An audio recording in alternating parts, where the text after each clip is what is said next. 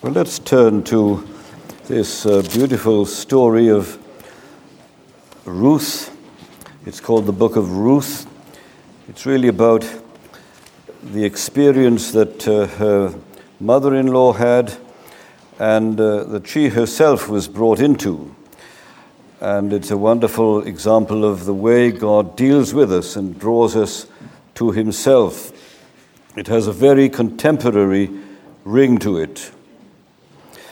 Particularly, I think, when we think of economic migrants who travel to other countries, including our own, because of economic hardships in their own countries. That's the kind of thing that happened here when Naomi and her husband Elimelech and her two sons moved from the land of Judah to Moab because of famine in their own country.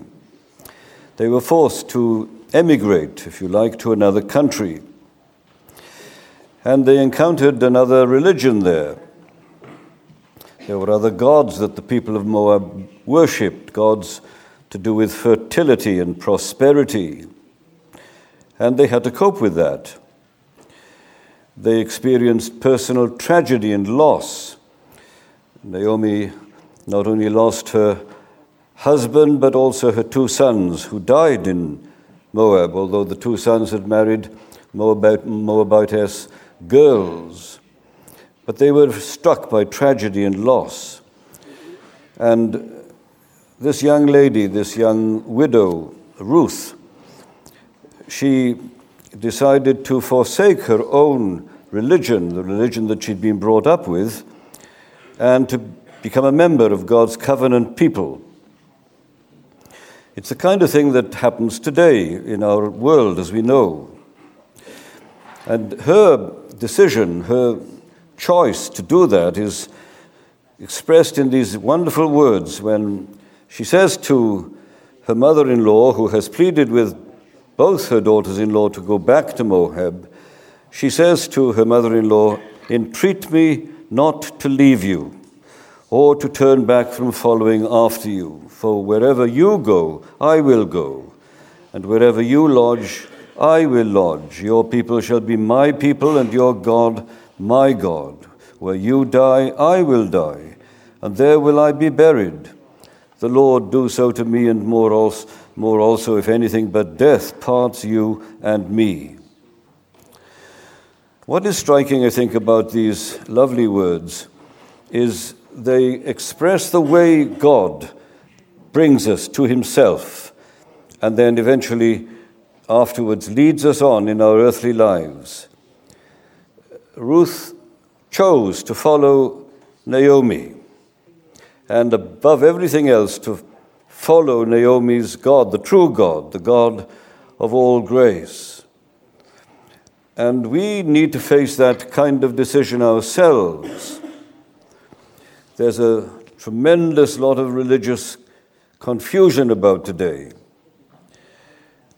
I remember as a young man, we used to study what they call contemporary religion. Well, people are now studying all kinds of contemporary religions.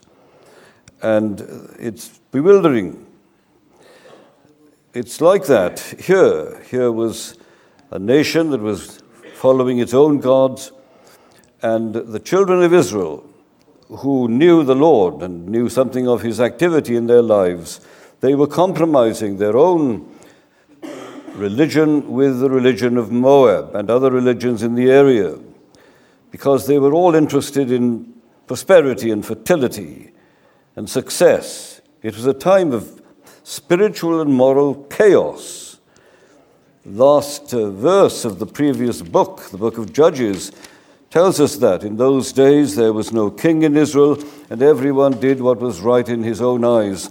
And if you read the book of Judges, you're shocked and appalled at what you read, but it's very similar to what you see today in our modern society.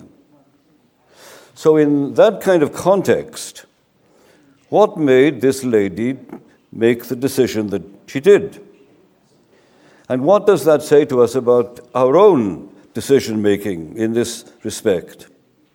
What caused her to make this choice, to identify herself with Naomi, to want to stay with her, to lodge with her, to travel with her, to be with her, to return to her country, and to take her God to be her own God. What made her do that?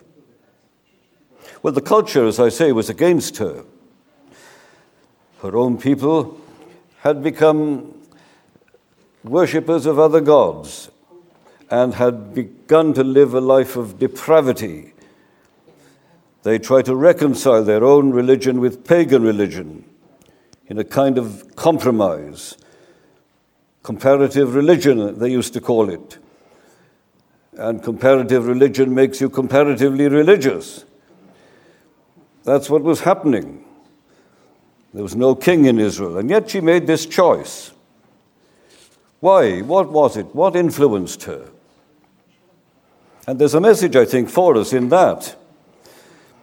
Because of the influence of other people, very often we are drawn to think seriously about God and about the ultimate issues of life.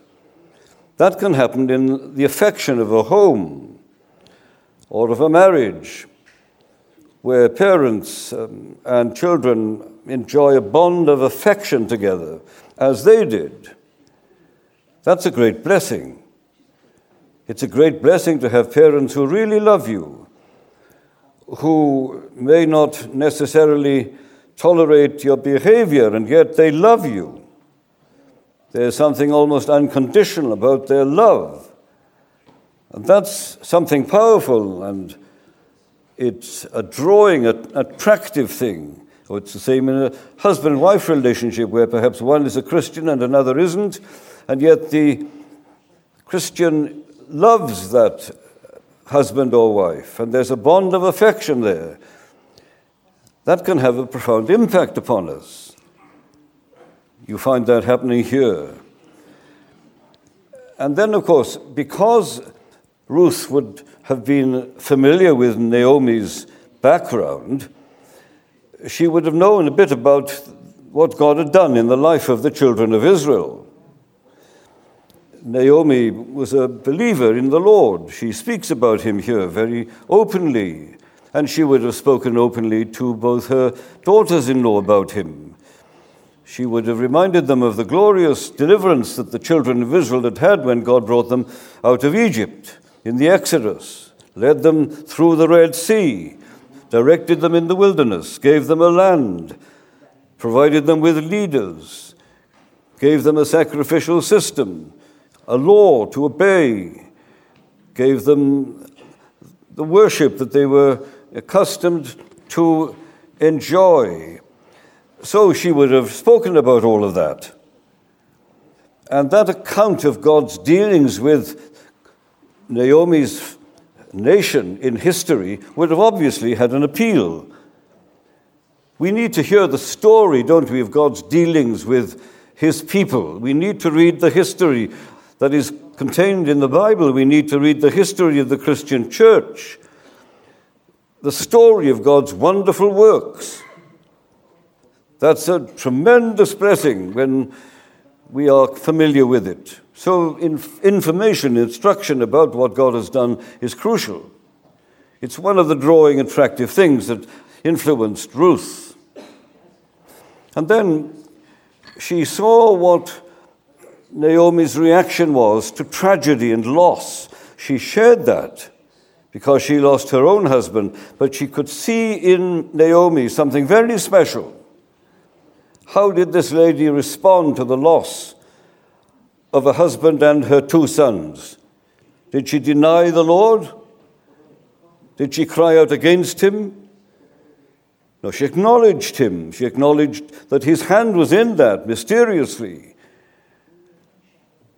And she had chosen him to be her Lord and her God. She says that. Naomi said to her two daughters-in-law when she was facing going back to the land of Judah, because now there was bread there, "Go, return each to her mother's house. The Lord deal kindly with you, as you have dealt with the dead and with me. The Lord grant you that you may find rest, each in the house of her husband. The Lord, the Lord."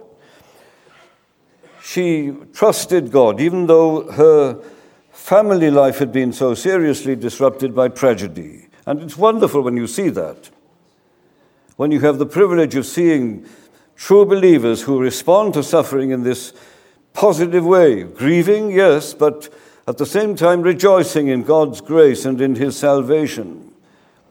People who in the joys and the sorrows of life go on believing, go on trusting. What an impact they have. The Daniels of this world, the Jobs, the Christian martyrs, the Apostle Paul, people we know. What an inspiration, challenge they are to us. We see something of the reality of the power of God and the gospel in their lives. So these were the factors that had a profound effect upon Ruth.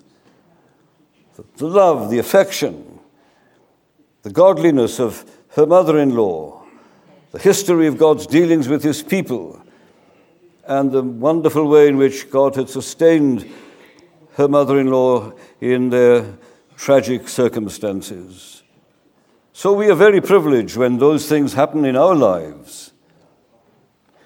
And we must value them and cherish them. But they're not enough, are they? Natural affection doesn't necessarily draw you to Christ. Orpah kissed her mother-in-law, went back. Ruth clung to her and went on. That's what we are to do. So the affection itself is not enough, valuable though it is. Nor is the knowledge of the Bible and the knowledge of history, because many people study the Bible and they don't believe. They hear of the great works of God, but they don't believe. So it's not enough to know about God, though we need to. And it's not enough even to have godly examples, people who respond to suffering and tragedy with real living faith. We see something of God in them and God in that, but it doesn't really make us believers. Something else is needed. We need to decide for ourselves. We need to choose. We need to choose. What does that mean? I must believe for myself.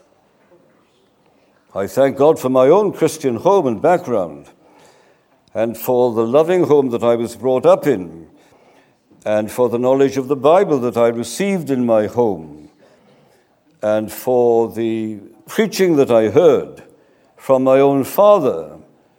But none of that made me a Christian. I assumed it did, but it didn't. I had to come to Christ for myself, not because I ought to, but because I must. I must believe. You can be impressed without believing. You can see faith triumphing without believing. You can know the facts of the gospel without believing. We are to respond to God's grace. We are not to take it for granted. We are to make decisions.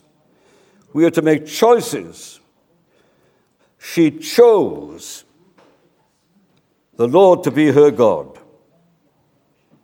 And what that means is that we have to turn our backs upon our former religion, our former beliefs, some of which are anti-Christian and atheistic or just merely religious. We have to turn away from that, the old gods, the gods that were worshipped in Moab. She had to turn from those old gods. Orpah went back to them, but Ruth didn't. We've got to turn our backs on idolatry, the idolatry that is rampant in our modern world. People say, well, I'm an atheist, but they're not. They all have gods. They all have idols. We all worship something or another. We are all religious, though we claim to be atheistic. It's not true. There's the worship of self, the worship of the great ego, we have to turn our backs on all the old religion and all the old gods that are worthless and useless. And then we have to choose the Lord, God Almighty. It means choosing his people. It means going with God's people. It means standing with this despised minority, this remnant, who are often ignored, if not laughed at. We need to live among them. We need to make them our own people, the kind of people who really matter to us because of their lives, their characters, the quality of their faith. People laugh at Christians, they criticize them, but you're prepared to join them if you're to become a Christian yourself. You're to stand with this group of people and with the glorious infamy that they suffer. Christ loves the church, and therefore we should love it too. The people of God, we need to choose the people of God. Your people will be my people, she said. And we are not to join because of what we can get out of it. Ruth had very little to gain in becoming a believer. Naomi's life had been scarred when she got back into her own country. People who knew her said, "Is this Naomi? What's happened to her?"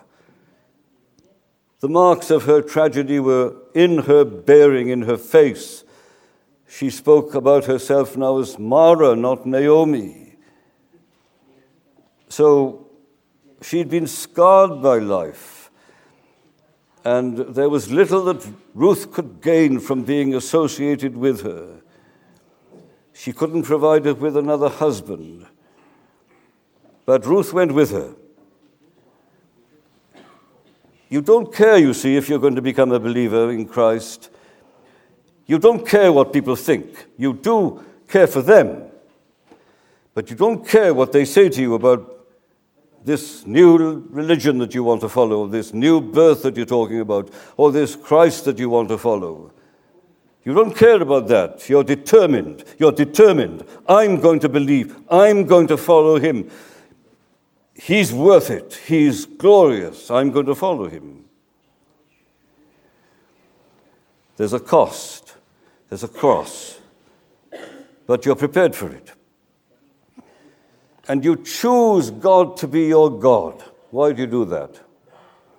Well, you do it because he is God, because he is the one true and only living God, because he is the creator God, the God who controls all things, the God whose plans and purposes are fixed, the God who exists as Father, Son, and Holy Spirit in triune love and joy in himself, the God who orders events, the God who controls history, the God who is everywhere. His center is everywhere, his circumference is nowhere. He's the God who can do anything and everything that he chooses. He's the God who sees and knows everything before a thought is in your mind, he knows. He's God. We are to follow him and believe in him and make him our own because of who he is. Your God will be my God. And then we are to follow him and believe in him and trust in him because he is good. You remember that lovely verse in Psalm 119, the Lord God is good and all he does is good. You see that here, don't you? They return. Ruth marries a relative, Boaz. She becomes the great-grandmother of King David and the ancestor of great David's greatest son, our Lord Jesus Christ. Out of that tragedy, out of that loss, God works good. All things work together, said Paul, for good to those who love God, to those who are the called according to his purpose. God is good. He is good in all that he does. He is a God to be loved and worshipped because of that. He is to be worshipped and loved and chosen because he is God and because he is good and because he is gracious. He is the covenant Lord. He is the living God of Abraham, Isaac, and Jacob, the God of the Exodus, the God of Bethlehem, the God of Calvary, the God of the empty tomb, the God of the glorious world to come. He's the God who in his beloved Son, our Lord Jesus Christ, has expressed his love for a lost, dying, hopeless world, for people who hated him, despised him, rejected him, crucified him. He provided a complete and utter and total redemption in the blood and in the righteousness of Jesus Christ, in his cross, in his sin-bearing, in his wrath-bearing, in his dereliction, in his forsakenness by his Father as he bore our sins and God's wrath. God has provided for us through that great atonement total forgiveness of all our sins and a perfect righteousness that will last forever. He is the God of grace, the God who provides grace, who lavishes his love upon us freely in Christ, flowing fully from him. The God who gives glory, who when the time comes for us to die, takes us home to heaven, to the glorious realm of light and love and life. He's the God of all wonderful, matchless love and mercy. He receives repenting sinners like you and me who come to him, who bow before him, who humble ourselves in his presence, to cry out to him, Lord, have mercy on me. He has mercy on us. He keeps us, he preserves us, he glorifies us. He is the God of infinite grace, the gracious God, the good, wise, loving God, God himself, your God will be my God. That's the key. That's the secret to the whole book. It's not just the secret of the book. It's the secret of our living. So he becomes our choicest possession. We sang about it, didn't we? Though all the world my choice deride, yet Jesus shall my portion be. You may have little else in life.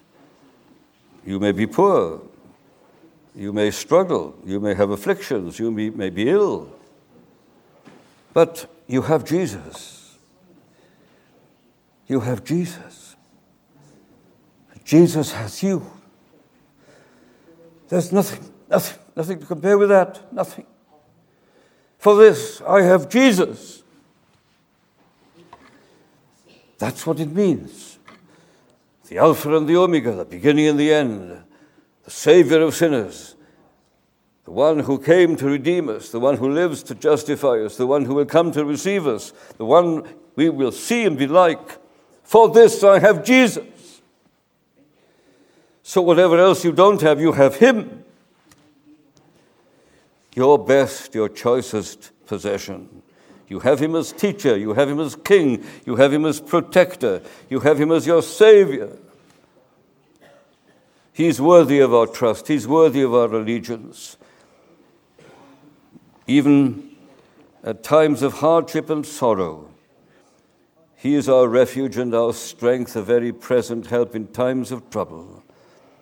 We have his presence, his company, his love, his people, his church, his spirit. We have a family we belong to. We have an identity that we never had before. We have a destiny that is glorious. Nothing can separate us from the love of Jesus Christ our Lord. Will you choose him? Will you stand with Ruth and say, your God will be my God? Maybe he is your mother and father's Lord. Make him your own. Maybe he's your wife's Lord. Make him your own. Maybe your husband's Lord. Make him your own. Your friends, your family, make him yours. Choose him. Confess him. Join the company of his people. He's the one who is standing before you.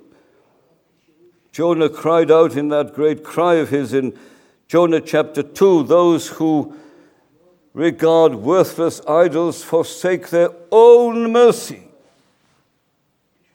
Mercy is yours if you will receive it. Christ is yours if you will have him. He's not yours until you possess him, but he's offered to you. They forsake their own mercy. Why are you holding back? Why are you not a Christian? What is it that's holding you back? Christ will receive you. And you will receive him if you really humble yourself before him and trust him. The alternative is too horrible to contemplate. God so loved the world that he gave his one begotten Son, that whoever believes in him should not perish. That's too awful to think about, too awful to contemplate as your destiny. But it's real. But he who believes in the Son has everlasting life. Will you believe? Will you trust? Will you come? Will you stand with God's people? Will you say, I'm on the Lord's side? It's time I'm his. It's time I came. It's time I stopped prevaricating. I'm coming, Lord. I'm coming to you. Coming now to you. Wash me. Cleanse me. And he will. He will. Whatever you feel, he will. And you will discover as you choose him that all the time he's been choosing you. You decide for him because he's decided for you. Why not stand then with Ruth? Entreat me not to leave you. Wherever you go, I'll go. Wherever you lodge, I will lodge. Your people will be mine. Your God will be my God. Where you die, I will die. There I will be buried. The Lord do so to me, if anything but death parts you and me. That's what we do when we come to Christ and he holds us. He has his grip on us, and we cannot perish.